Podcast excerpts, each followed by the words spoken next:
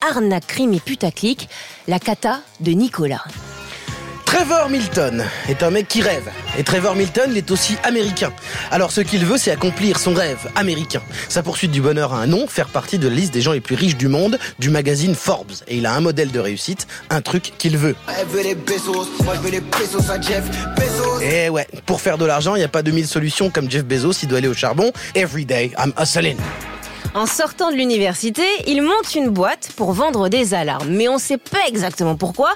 Il se barre en empochant 300 000 dollars, puis se lance sur Internet avec un site de petites annonces de vente de voitures d'occasion. Mais c'est un fiasco.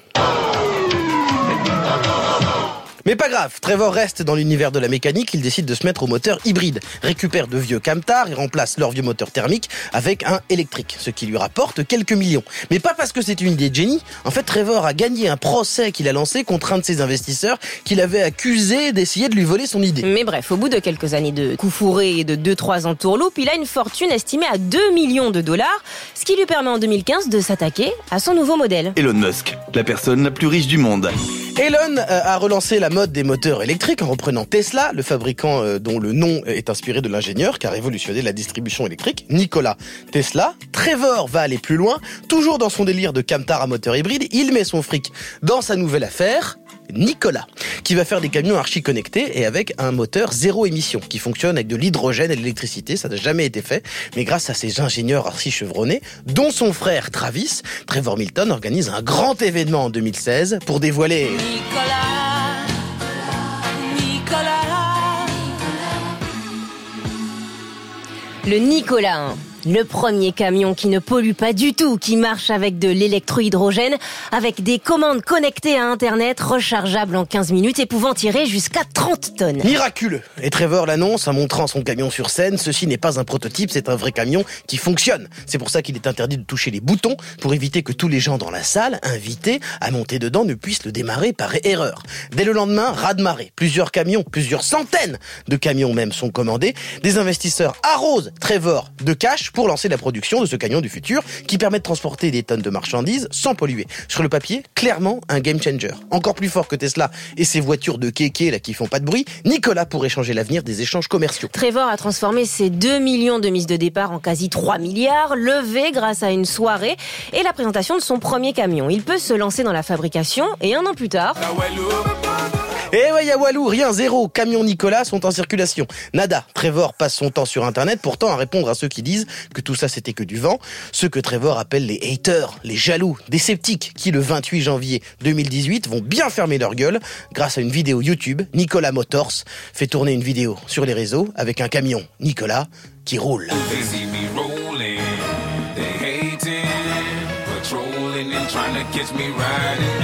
Les médias s'emballent, les camions sont en phase de test. Rien qu'avec cette vidéo, 800 véhicules de plus sont commandés par les bières Budweiser.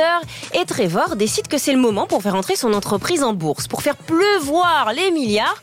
Alors il fait ce qu'il sait faire de mieux, des vidéos sur Internet pour faire monter la sauce et se met en scène dans des vidéos où il montre sa boîte. Nicolas est une entreprise à la pointe de la tech et de l'écologie, alimentée uniquement par des panneaux solaires. Ils ne font pas d'ailleurs que des camions, ils présentent toujours sur YouTube une vidéo avec une femme en bikini à bord d'un jet ski zéro émission et aussi les premières images d'un 4x4 SUV à l'hydrogène. Et c'est pas fini. Nicolas Motors va fabriquer 700 stations-service aux États-Unis pour recharger les camions et qui seront localisables par GPS sur l'écran de contrôle. Nicolas Motors a également inventé la batterie la plus pointue du monde, plus rapide à recharger et 40% moins cher. Un brevet qui pourrait valoir des dizaines de milliards, mais Trevor a décidé de partager son secret au public pour que tous les smartphones et les appareils du monde soient plus efficaces et plus économes. Quel homme Et on parle à ce moment-là pour Nicolas d'une valorisation pour son entrée à la bourse de 20 milliards avec juste 4 vidéos et quelques tweet illuminé de Trevor. En 2020, alors que l'action est mise en vente, c'est jackpot, tout le monde parle de Nicolas comme d'un nouveau Tesla. Et General Motors, le constructeur américain historique, annonce même un partenariat avec Nicolas pour faire le prochain pick-up de 20 milliards. La valeur de Nicolas passe à 30 milliards en une soirée. Pourtant, petit bémol, depuis 4 ans et la présentation de son premier Camtar, on peut rappeler qu'il y a combien de camions Nicolas en circulation? Zéro camion Zéro sont sortis des usines écolo pour une raison simple, ils n'ont jamais fonctionné. Deux jours après le deal avec General Motors, un rapport d'experts est formel, toutes les annonces faites par Nicolas à ce jour, du bluff. Je sais pas pourquoi vous pensez que c'est vrai parce que c'est faux. Il n'y a jamais eu de panneau solaire dans les usines Nicolas. Jamais. La vidéo avec les tests sur route, c'était un camion sans moteur lancé sur une pente.